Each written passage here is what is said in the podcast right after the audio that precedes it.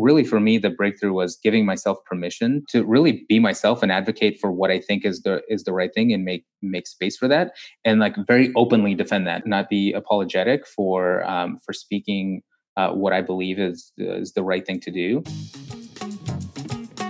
Welcome to the Super Managers Podcast, where we interview leaders from all walks of life to tease out the habits, thought patterns, learnings, and experiences that help them be extraordinary at the fine craft of management. Our goal is to bring you the lessons and the insights so that you don't have to learn through your own mistakes, but so that you can shortcut your way to being a great leader. This podcast is brought to you by Fellow, a software platform that helps managers and their teams work better together. Check it out at w w w dot fellow dot app. Hey, fellow managers and leaders, I'm Aiden and I'm the C E O of Fellow dot app. Today, I'm really excited to bring to you a conversation I had with Vlad Magdalen, the C E O of Webflow. Webflow is a software company empowering people to create websites without the need to code. And Vlad is a vocal proponent of the no-code movement. Webflow has raised over seventy-two million dollars in financing and has over two hundred employees distributed globally at the time of this recording. In this episode, Vlad and I go into detail talking about some of the founding philosophies of Webflow and the surprising rationale behind Webflow's dual mission. I personally really enjoyed this part of the interview, and I think you might walk away from it wanting to advocate for a dual mission for your company as well. Having been a hybrid and mostly remote company from the get-go, I thought it was great to learn from Vlad and hear his tips on how to make the hybrid remote model work, something that a lot of us are thinking about right now. In our chat, Vlad also shares his playbook to run effective and inclusive company-wide meetings, which I thought contained great tactical insight. There's so much good content in this interview, and I think you'll also enjoy hearing about the biggest dilemma that Vlad faced as he scaled the team from a few people to hundreds. Vlad is an entrepreneur and an inspiring leader. I'm really excited to share this episode with you. So without further ado, here's Vlad Magdalen on another episode of the Super Managers Podcast. Vlad, welcome to the show. Hey, Aiden. Good to be here. I know we were supposed to do this in uh, in person, actually, a few months ago, but I guess the dominant mode now is... Changed. Yeah, the world has drastically changed uh, in the last little while. So we we obviously are in different locations, and uh, you are um, obviously in California, uh, three hours time difference. I know we're recording this at seven thirty a.m. your time. Uh, that's really early for me. Uh, I have to ask you, what time? Like, what does your day actually look like? What time do you get up and and start doing things? Uh, well, I was never, I was never like an early riser. I hated, uh, getting up early in the morning, but just out of necessity because our office is in San Francisco and I live in South Bay, which is about an hour, uh, drive in traffic. Um, I started waking up around five, um, probably four years ago, just out of necessity, right? To beat traffic. So, uh, I could be on the road for thirty minutes instead of an hour or sometimes an hour and a half. Um, and then just kind of got used to it. So, um, like I would naturally wake up around five. Um, now with, with COVID and with my kids being in school and, um, no commute happening, um, it's, it's kind of been awesome in that my body's kind of used to that. Uh, so I get up around that time anyway, and just have time to catch up and, um, get, uh, get some work in before the rest of the world wakes up. Uh, but I'm not, I don't have a structured, you know, some people say they have like this super structured, you know, you get up, you meditate, you do a workout, you go for a jog, uh, you read like seventeen business books and whatever. Uh, it's just at this point, I kind of give myself permission to to go with the flow, um, and and not really have anything structured. I used to have something called, um, uh, I called it M I T time, most important task time. And I still roughly follow that that guidance of like in the morning, Uh, when there are no other pressing things, I just work on the thing that's hardest for me, um, and and the thing that requires the most sort of mental bandwidth. Um, but it's not, you know, it's not the set in stone thing. I don't feel bad when I skip it or I get into some urgent things. Um, But I also go to bed early. Uh, my kids make fun of me. Um, I'm, you know, there have been times where I'm like, it's nine p.m. and I'm heading to bed. uh, although usually it's around ten. Yeah, totally. Um, makes sense. So I, you know, there's so much that I want to want to talk to you about. Again, like Webflow, the company fascinates me, and and a lot of your background. I know that you basically uh, started out, obviously, just in freelance. Um, you know, doing a lot of work for for other folks and companies before you actually started Webflow. I'm curious, when was the first time that you personally started to manage or lead a team? Was it at Webflow? Was it somewhere else? Uh, it was at Webflow. It was actually several years. So I started Webflow four different times. Um, th- it was like this last fourth time that actually stuck.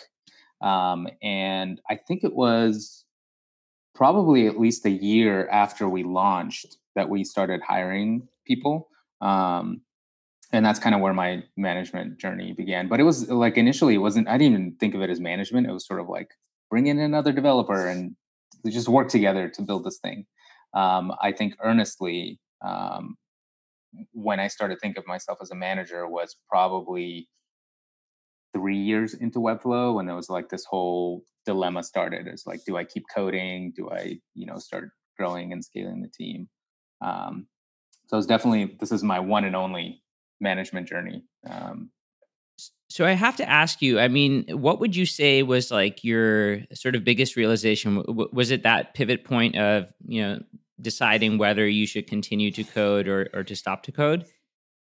Uh, it was when multiple team members that I cared about and then you cared about me told me, hey, you're actually, you might be hurting the team um, by not spending more time uh, in, you know, like fostering people's careers and looking at um, improving communication as a team and like, you know, classical sort of management tasks versus uh, individual contribution, like technical coding things that I, you know, felt a lot of pride uh, and actually identified, you know, a lot of my identity was wrapped up in that. Like my worth to the company is in the code that I write uh, and like this, this application that I created. Uh, but when multiple people said like, hey, when you go heads down into like coding for a week, uh, but then all this other stuff falls apart, like, you know, how we're hiring, how um, just other company building things start to fall apart or or people aren't aware, like they're not reminded of the Webflow's mission, uh, Webflow's mission because, you know, I'm heads down coding. Um, the, you know, we're not running team meetings uh, because, you know, I'm busy writing code. Uh, that's when I knew that I wasn't serving my team well, um, you know, uh, where I was reverting to the easy, to things that I was uh, comfortable with uh, and kind of avoiding the the things I found a lot harder. Uh, yeah. You know, it's interesting because because a lot of this is, I mean, very much uh, most folks, I mean, almost all folks start out as uh, individual contributors and and then they move into the, the to this management role. And I think uh, for a lot of people, I think, uh, you know, in history, we have learned that we have uh, decided to look at it as a promotion, but in fact, it is a complete change of job function. So it's it's Absolutely. Not. It's a, yeah, it's it's one of those things where we've had some, um, you know, I've had some friends, we've had some people people at Webflow who sort of before we had very clear tracks that that uh, equally reward individual contributors and and managers, um, or at least people can feel that uh, their individual contribution uh, track is not capped by this, you know, requirement to manage people. Um, we, we had a lot of people think that, oh, this is, this is for me. And then try to t- actually try it out and figure out, um, kind of come to the realization that it's a completely different skill. It's a completely different set of motivations, a completely different, um, it's a, it's a whole other, it's an order of magnitude difference, I would say, in, in like emotional load, uh, and, and what you have to care about. Um, so it's, you know, it's, I, I can't think of two more different um, uh, kind of skills than engineering and like engineering management, for example. There's, there's just so. Um, and so I'm curious at, at the company, uh, have you, have you had people that, like you said, like tried something out and said, actually, no, I, I do want to go back to where I was. Um, and, and so that that's an encouraged thing. And, and you guys have fostered a culture where that's not deemed to be a failure. No, I mean, that's that's actually, um, we have two missions at Webflow. One is uh, kind of what what is not surprising to a lot of people. It's to empower people to build software without having to write code. Um, the big no code movement. I mean, definitely it, when I think no code, I imagine your face. Yeah, yeah. You're very vocal you. on Twitter right. in this movement. I should, I should get like a tattoo. Um, But the other one is to build a kind of company where each individual team member can uh, lead a fulfilling and impactful life, whatever that means to them. Uh, and that's a much harder one, right? Um, and for for someone to have, to feel a sense of impact, you know, they're making a difference, they're bringing value to the team members, to the world, to our customers, um, and a self sense of fulfillment, like I'm actually fulfilled by, by the work that I'm doing uh, or by, um, you know, what I'm bringing to other people. That's that's an ever-changing and shifting uh, landscape, right? We have people who are um, are managers that then decide not only to go back to individual contribution work, but go to individual contribution work in a totally different discipline, um, which is um, you know a, a kind of a hard thing to manage. But we have to have that conversation and try to make as much space as possible for those kinds of things. Um, but We we take a long-term perspective on people uh, where we want to make sure that it's not just like, okay, here's what the organization needs. Here's like this very tightly defined role description um, and, you know, stay in your lane. Uh, we want to make sure that, that people have um, the ability to identify what's important to them and work towards that. Yeah, there's um, a lot, I, I think, there uh, t- to unpack. I mean, just the concept, and, and I want to emphasize this, the concept of like every company obviously has this mission. Yours is to drive this no-code movement. Um, but then the con- even just like the notion of having a separate mission, uh, which is to help people live impactful lives, where does that even come from? Like, how did you get the idea to have like a dual mission in that way? Because because that's certainly unique and, and not something that you see in, in most companies. I think we saw, um, so a couple companies have done that, that we were inspired by. Um, Patreon, I think, is one of them. Um, and honestly, it was a selfish thing. Uh, you know, I want the kind of company where I feel fulfillment and impact, right?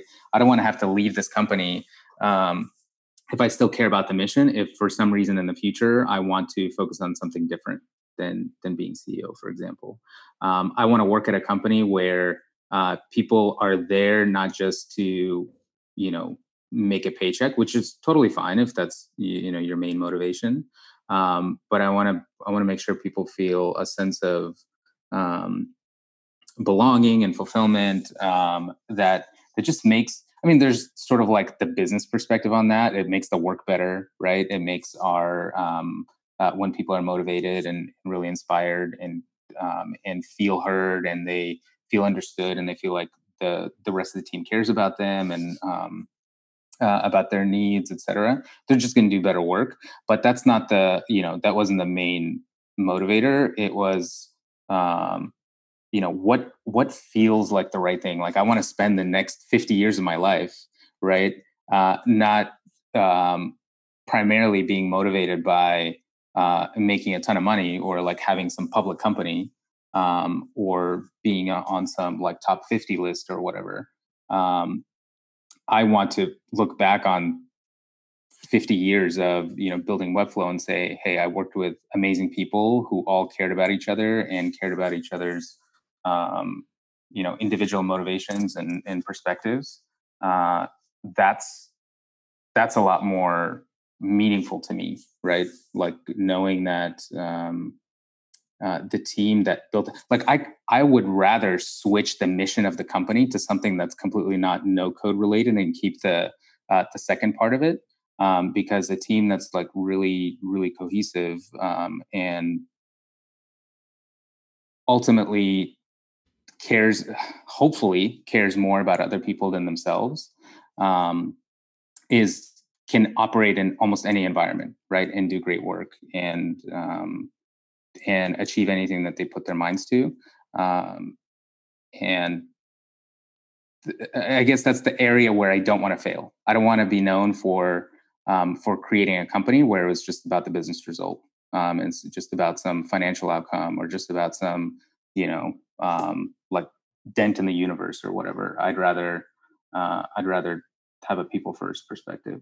And yeah. That's, that's why we wanted to enshrine that as a kind of, uh, on the same level as our, like as our first mission. Yeah. And, and so that's interesting. And you kind of hinted at this, uh, you know, this concept of, you know, people may get into the management role and then go back, or they maybe completely switch uh, their roles at the company. I mean, it sounds like, I mean, that's one way it seems that you're saying that, no, you're, you're part of this team and we're going to help you like, fi- you know, fulfill, uh, get fulfillment out of the work that you do. What other things do you do to, uh, I guess, live in accordance with that mission?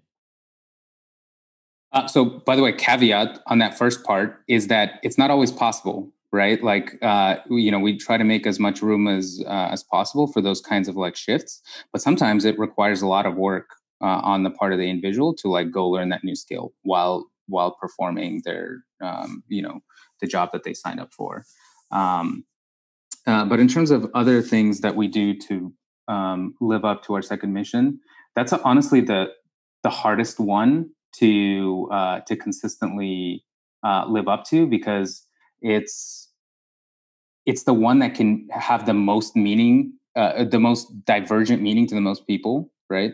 So for someone, fulfillment might be um, you know teaching uh, teaching people how to enter the tech industry, right? That requires a ton of time. That uh, you know it's hard to find emotional energy Uh, outside of their, you know, normal day job. So we try to uh, work in programs that give permission for people to explore things that are important to them. Uh, for example, we have this this program called ten percent Time, where uh, up to four hours a week, uh, people are encouraged to um, spend however they want to better themselves uh, or better our our product or our company, uh, but really it doesn't have to be related to to their day job. Um, One challenge with that, though, is that it it almost always feels like not ten percent time, but one hundred ten percent time, right? Uh, so we have to like keep encouraging uh, people to take that time and defend that time, and managers to encourage their uh, reports to to remember about that time and and and really keep it uh, protected. Um, we're right now experimenting with um, like having the entire team like take that time at the same time, so having like a build week or uh you know self-improvement week uh, later in August, uh where it's uh you know work on things that really matter to you, work on things that um you know promote your beliefs and your principles. You know some people might be working, like right now I already know uh some people are preparing to work on anti-racism initiatives. Um uh, some people are uh you know, excited about working on some product improvements. Some people are excited about building some new product prototype that they, you know, that might not be related to Webflow at all, but is somehow tangential uh, to to our mission.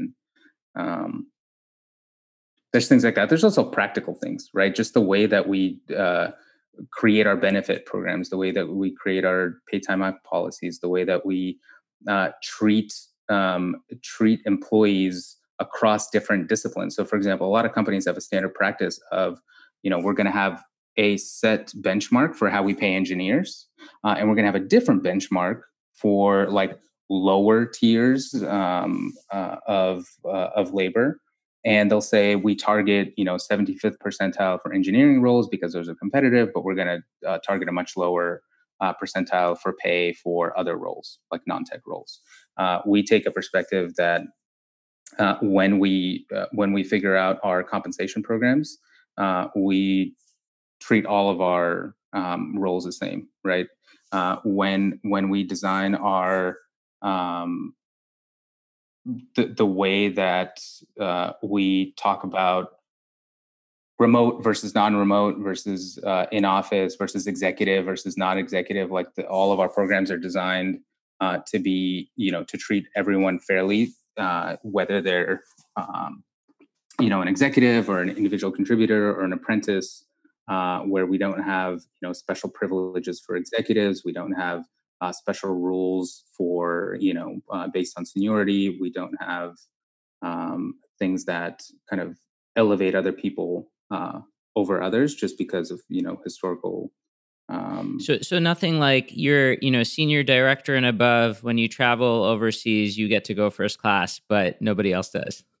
Nope, nothing like that. That's a real thing, folks. By yeah, the way, yeah, yeah, yeah. Cool. I mean, I understand. I understand why those policies exist, uh, but you know, uh, we we try to shy away from them. Got it. Um, so you mentioned uh, remote. Obviously, this is uh, this is all the rage uh, today. Uh, and w- what's interesting is, you know, you, you guys have been, um, I think, is it seventy percent remote? Is that correct? Like, would you classify between seventy and eighty, something like that? Yeah. And would you, so would you class, uh, you know, I would classify that as hybrid, like definitely mm-hmm. leaning towards remote, right. But there's this whole view now where, you know, certainly I, I've been, uh, you know, watching a lot of companies um, say it's optional for you to go back to uh, work and go back to an office and creating some flexibility there. Uh, and uh, you have, you know, I think uh, there was a tw- Twitter thread uh, from the C E O of GitLab who was talking about, well, actually hybrid doesn't really work that well. And a lot of these companies will realize that they'll have to go all remote or, you know, go back to the office. I mean, but you guys have been doing hybrid for, for a long time. Yeah. What are your thoughts on that? Like, can hybrid work? I mean, maybe it's survivorship bias, but it's working for us. Um, I there's a, I mean, in some ways we we have to have an office because of the the quality that we want uh, in certain parts of our um, offerings. Like, for example, our education team has a studio. Um, and it's really important that we have a physical space to to record all those videos. Um, and it's not really possible to do at one person's home, right? It's not just like uh, one person on camera, et cetera. Um, that's just one example. But we have a, a lot of folks that, that just enjoy the, you know, the, um, I wouldn't even say collaboration, just like the human life overlap uh, that you might have uh, when you cross paths in, in an office. Uh, and we like doing a lot of team offsites um, in our office or somewhere together, um, you know, at, at a, another location.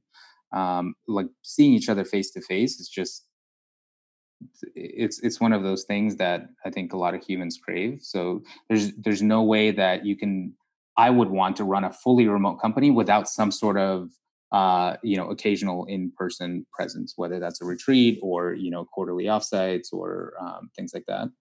Um, but for us, having an office is something that, um, you know, it, right now it's a lot more questionable because of COVID and, you know, we have an office sitting there and no, nobody's in it uh, while, while we still have to keep paying for it, which is kind of uh, obviously annoying and um, not something anybody really planned for.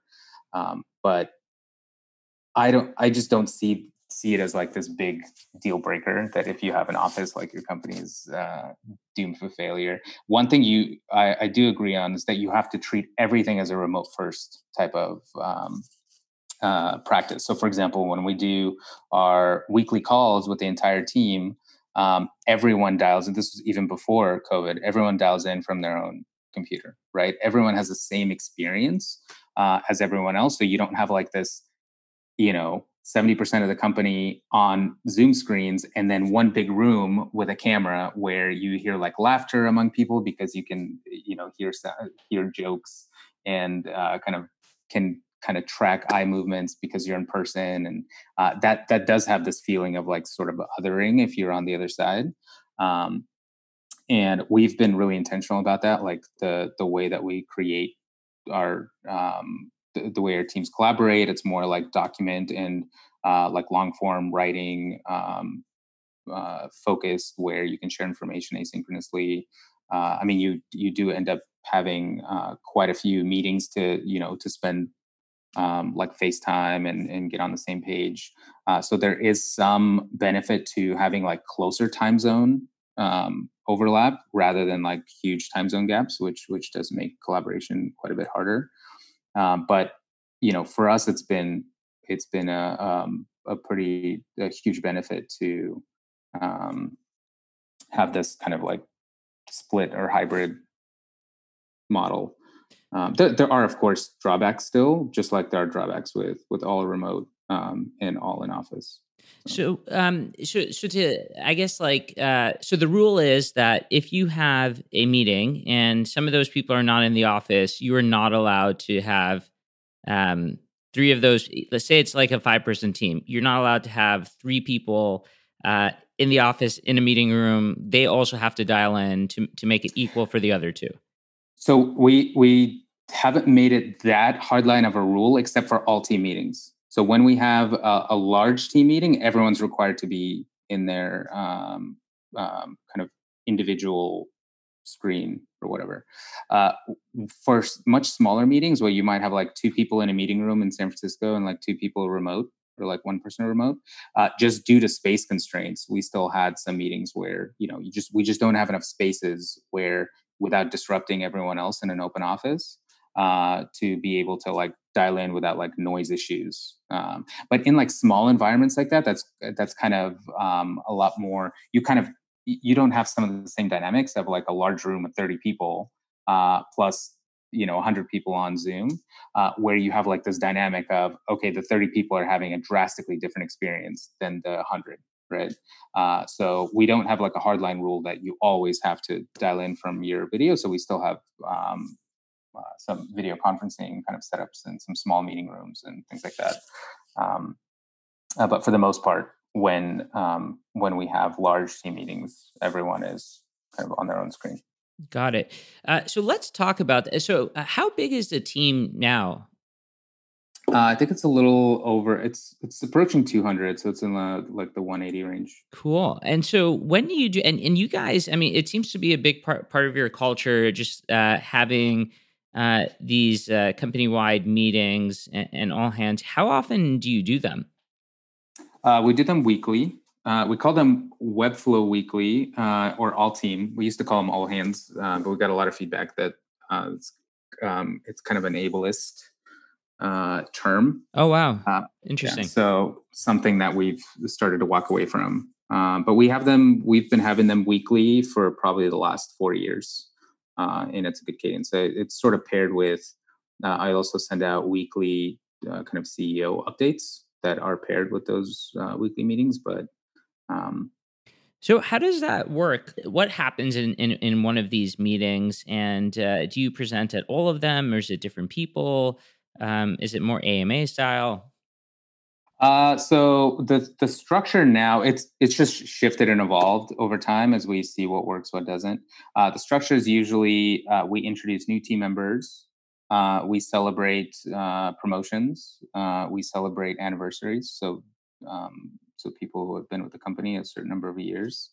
Um, then it's a whole, you know, open uh, kind of block of either like marketing updates or financial updates or things that are, uh, you know, top of mind or, you know, news of the day, like when, when COVID was happening, our kind of response plan going over, um, uh, how, how we're responding, pro- like programs that we're, uh, initiating. So that's just kind of a big block open for things that truly matter right now, whether it's, uh, you know, business planning or, or whatever.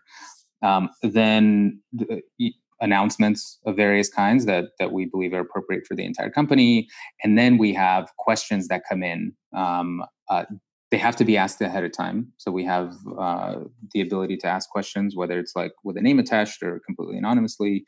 And we cover those questions. And then we do, we have a section called props, which uh, we kind of um, just share gratitude for, for various things of various people uh, that happened during that week. Um, so it's it's largely kind of that structure where that middle uh, thing can pr- be anything. Like sometimes we have um, a, a deep dive on a product that we ship. Sometimes we have a deep dive on, you know, our marketing strategy. Sometimes we have, um, you know, a team presenting on, like we recently had our design team present on a uh, maker day that they did of like what they what they created and the the major outcomes that that came out of that day. Um, so it could really be anything, but that's the general structure. And and so you said that you pair this with uh, a C E O update. What do you typically communicate in that versus what is uh, what is ha- what what ta- gets talked about at these all hands or all teams?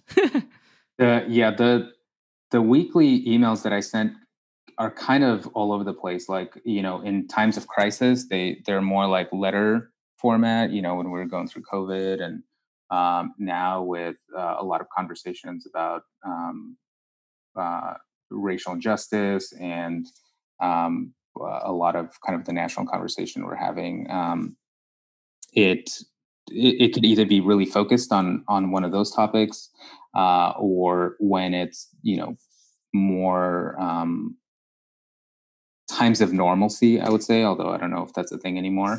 Uh, there's kind of a, a breakdown of similar things, like things that are top of mind that that um, I've been thinking a lot about, um, things that you shouldn't miss, like, you know, things that are coming up this week or, or the next week that are really important. Because even the all team meetings, you know, we have people across, I don't know, uh, something like sixteen time zones now, where when we actually do this meeting at ten a.m. Pacific time, uh, there are a lot of people in, for example, Southeast Asia that can't uh, call in, or in Australia or New Zealand that can't call in, um, and they have to watch it on, on video or whatever. So, so the the weekly email is another way to reinforce some of the announcements.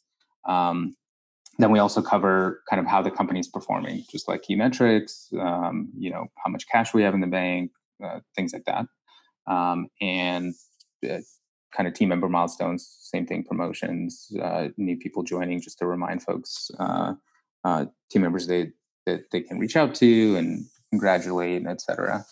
Um, and there's always a um, some sort of call for feedback. That's one of my ways that I get uh, a lot of uh, engagement from everyone in the company, just to, you know, either uh, kind of discuss things that I that I talked about over that email. And by the way, this email goes out to not just our, our company, but also to like key partners, investors, uh, you know, my personal coach, some like the, the kind of the support network uh, of people that care about Webflow's mission. So um, everyone's kind of informed on the same thing, um, and it keeps that cadence going.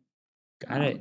Um, speaking of uh, Webflow's uh, mission, and also, um, you know, diving a little bit into some of the cultural aspects and, and some of the values that uh, you have set. Uh, I mean, there's uh, all of them sound really interesting, and I would lo- love to dive into um, a bunch of them. I think you call them actually core behaviors. I'm curious to mm-hmm. know if that's different than core values. Um, but also, I wanted to dive into one of them, uh, which is move uncomfortably fast. uh, what does that mean? So they are different than core values, because you could say you value something, right?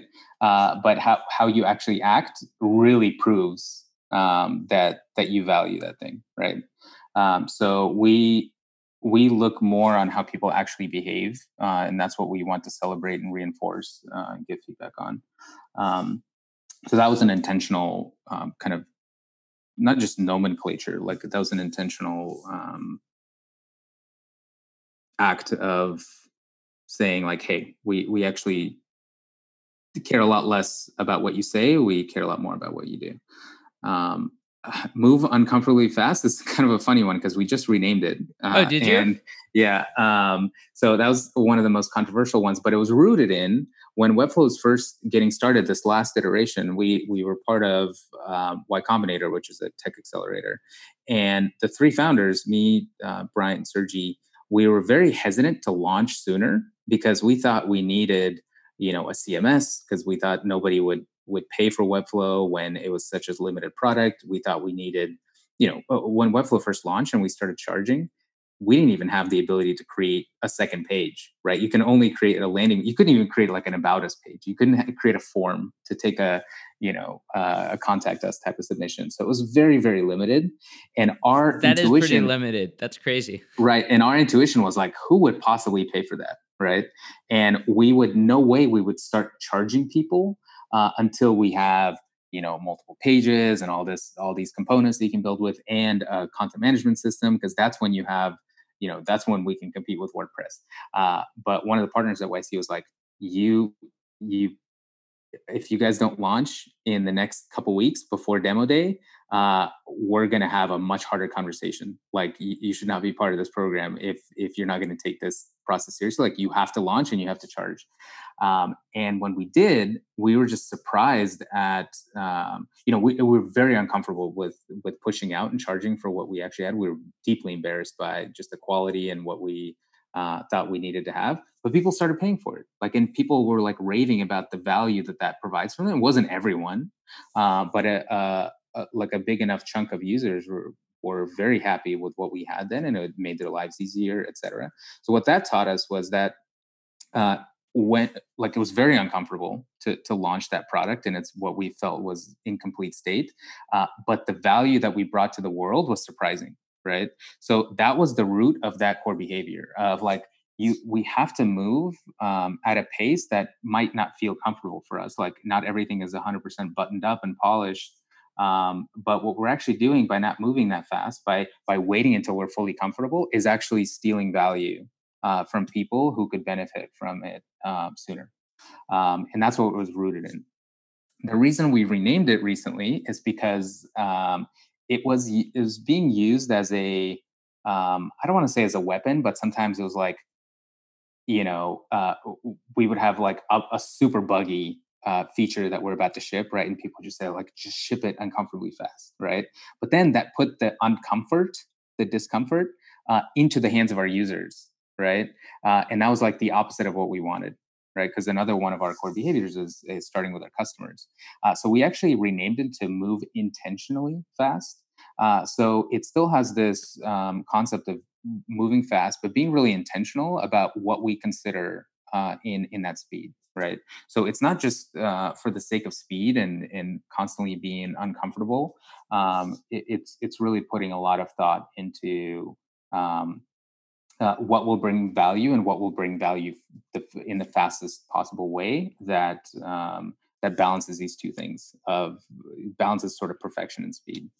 Um, and and I think that has uh, that has resonated really well uh, so far. It's a relatively recent change. Like I'm. Probably in the last month or so.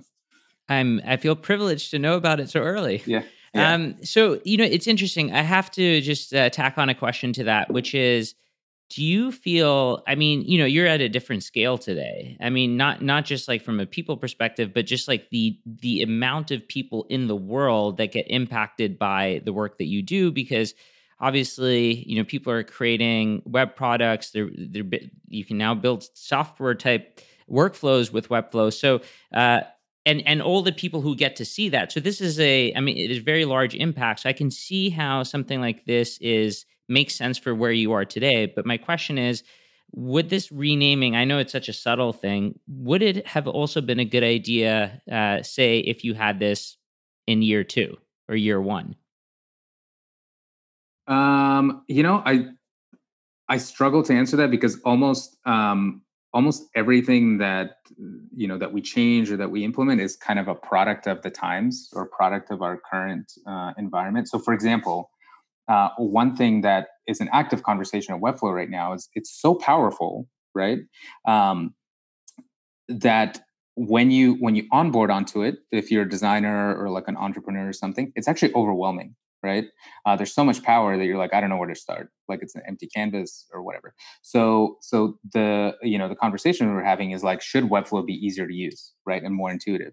Uh, and the answer is obviously yes, right? Like we have to try that. But uh, historically, like if, if I was to say the same thing two, you know, two years into Webflow, uh, we probably made the right call in making like in, in, kind of indexing more on the power side, because that's what made us successful, rather than trying to make it like super easy in the beginning, because we probably would have ended up with like another Wix uh, or something like that. Um, so in in that question, I think um, early on, we we needed that uncomfortably fast uh, mentality more uh, because we we were so indexed on this perfection Uh, aspect.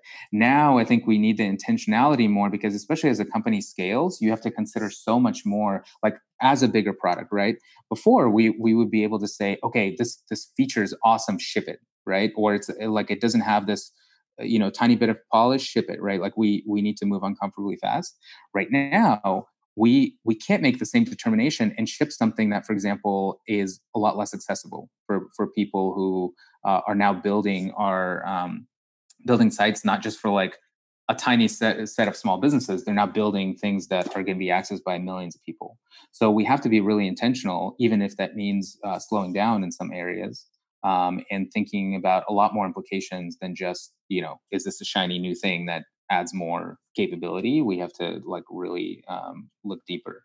So I think, you know, there are different times where that's, you know, more appropriate. There's another one of our core behaviors that I've been thinking about a lot uh, recently. Um, uh, it like the way it's phrased is practice extraordinary kindness.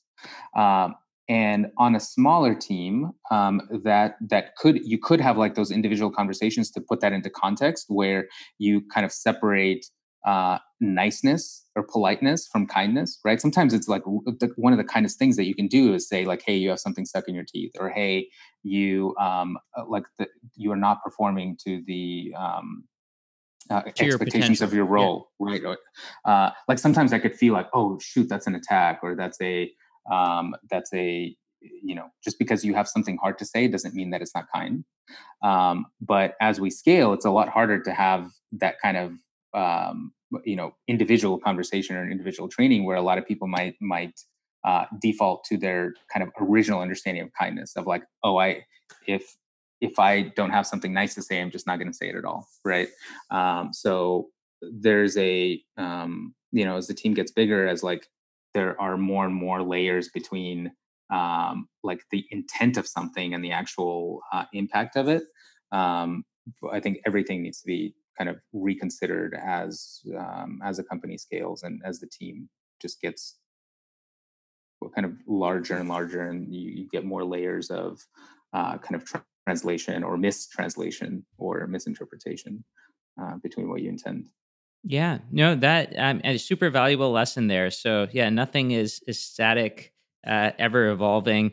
Um, Vlad, we're we're just coming up on time, so I just uh, wanted to end uh, with something that we we always end on, uh, which is uh, for managers and leaders out there looking to get better at their craft. Uh, you know, what is some advice that you would have for them? Maybe it's something that you tell uh, people who become managers at Webflow. It's a book, it's a resource, it's a tip, it's a mentality they should adopt. Uh, what would you recommend to these folks? For me, uh, I'll just share my own personal thing that was the most transformative for me. Uh, it's not some, you know, framework or set of tips or uh, like here's a guideline for how to be a good manager. For me, the biggest realization that made me co- more confident um, in um, serving people better was just just feeling permission and feeling okay living by my own values, right? Before I had this, you know, th- like as a as a venture funded, you know, professional company, I had this uh, kind of mentality that if you if you don't behave a certain way, or if you uh, um, are not like this, uh, you know, picture perfect version of uh, what a professional manager or leader has to be, um, then you're kind of failing, right? And then, you know, as a manager, you should care about like business results first and foremost, or as a C E O, you care about shareholder value first and foremost. As a, you know, as a somebody that has um, uh, is leading a technical team, you should worry about uh, kind of technical architecture first and foremost, or whatever. All these ideas I had in my head around like what. Um, what like excellence looks like, but, but I still had f- like felt some guilt around like, well, I actually think this is the right thing. Like, you know, really sitting down and, and hearing out, um, you know, a team member in like what they struggle with and what frustrates them. And like, it, it feels like I should be making more space for that, but I feel bad that I, you know, am I, I'm distracting from like typical, Uh, sort of leader things um, that, you know, investors might expect. Uh, so really for me, the breakthrough was giving myself permission to um, to really be myself and advocate for what I think is the is the right thing and make make space for that. And like very, um, very openly defend that and not be uh, not be like sorry for that, not be apologetic for um, for speaking uh, what I believe is is the right thing to do. Um, and it really came down to um, that that perspective helped me.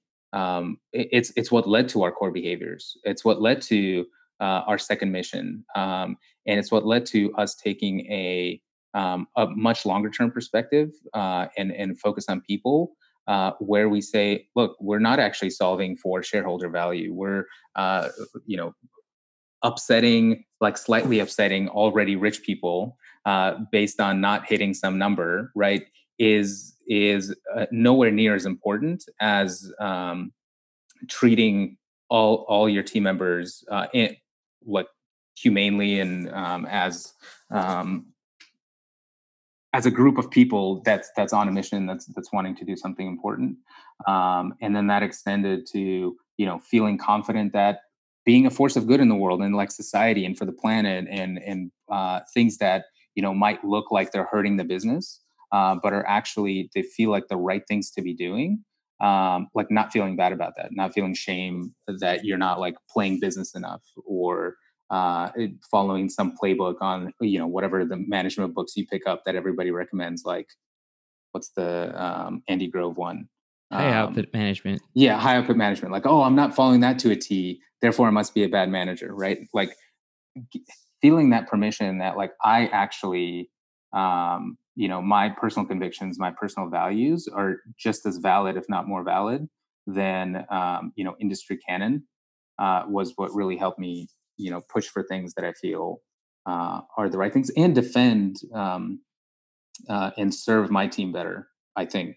Uh, or I hope that that's how they would um, categorize it too. So, um, and and that made me personally feel more fulfilled, right, to our second mission. So, uh, I think that's what I would.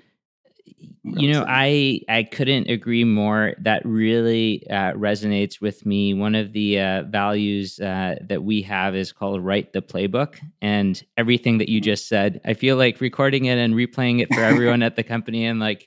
This, this is why, um, Vlad. This has been uh, incredible. Uh, so much, so many good insights. Uh, thank you for doing this. Of course, uh, happy to be here, and thank you for listening. And that's it for today. Thank you so much for tuning into this episode of the Super Managers Podcast. You can find the show notes and transcript at w w w dot fellow dot app slash supermanagers. If you like the content, be sure to rate, review, and subscribe so you can get notified when we post the next episode. And please tell your friends and fellow managers about it. It'd be awesome if you could help us spread the word about the show.